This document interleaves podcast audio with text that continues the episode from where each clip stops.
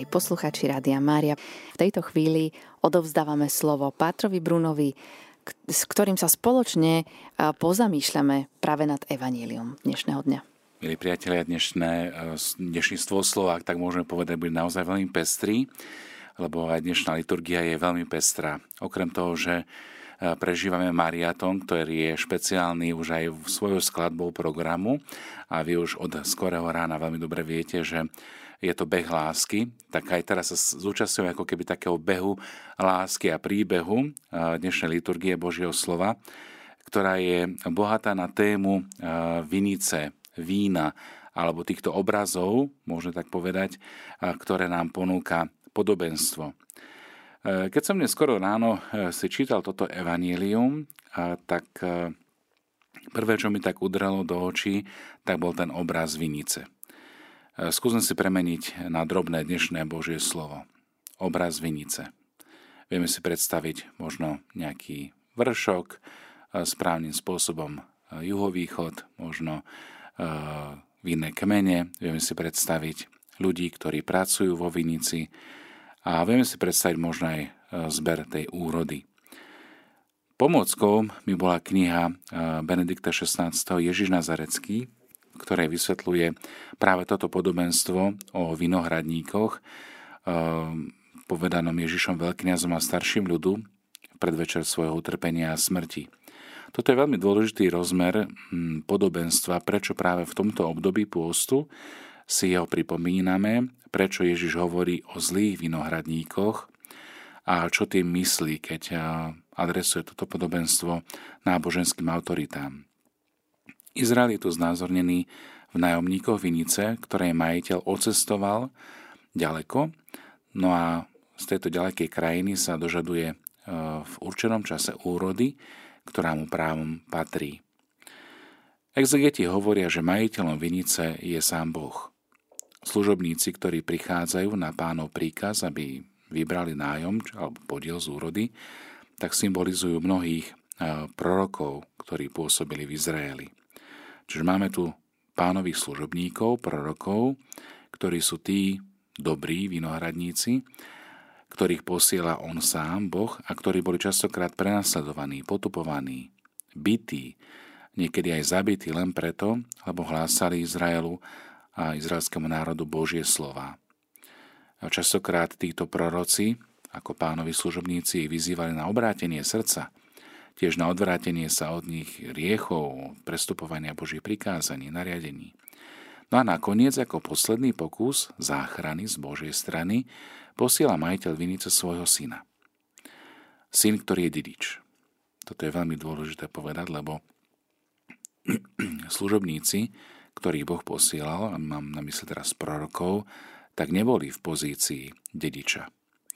Nájomníci, ktorí symbolizujú najmä farizejov a zákonníkov, alebo tie náboženské autority starších ľudu, tak sa rozhodnú, že tohto dediča, syna, majiteľa vinice zavraždia práve preto, že je tým, kým je, že je dedičom.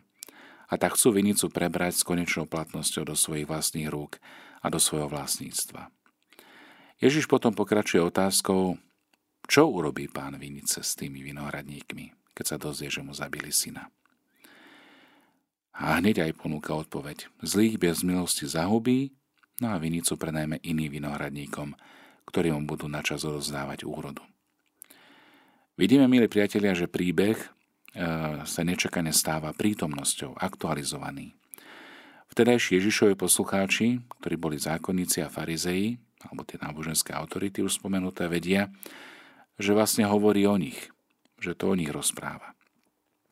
Tak ako zle zaobchádzali s prorokmi a zabíjali ich, tak chcú aj oni zabiť syna, dediča Ježiša Krista, lebo im nevyhovuje, lebo poboruje ľud proti ním samým. No a oni samozrejme, že cítia strach, boja sa, že by stratili e, vplyv, moc nad celým izraelským národom. A tak sa rozhodnú vo svojich srdciach neprijať Ježiša, neprijať jeho radosnú zväzť. A rozhodnú sa, že ho neskôr odsúdia a ukrižujú mimo vinice. To je tiež krásny obraz, že tá vinica je obohnaná hradbami, to je to sveté mesto, Jeruzalem, Izrael, Božie kráľovstvo, a tí, ktorí sú mimo, ktorí sú von, tak tí sú vylúčení ako keby z toho dedictva. No a to je vlastne ten vrch Kalvárie, vrch Golgoty. V skutočnosti zabijú dediča, ktorého poslal nebeský Otec na tento svet, aby za nás splatil všetky dlhy, za naše hriechy, čiže aby učinil za do spravodlivosti. Potom ako neskôr napíše evangelista Ján, veď Boh tak miloval svet a ľudí v ňom, že nám daroval svojho jednorodeného a milovaného syna, aby nezahynul nik, kto v neho verí, ale aby sa každý, kto v Neho uverí, zachránil a aby získal väčší život. Čo to ale všetko znamená pre nás dnes, po 2000 rokoch?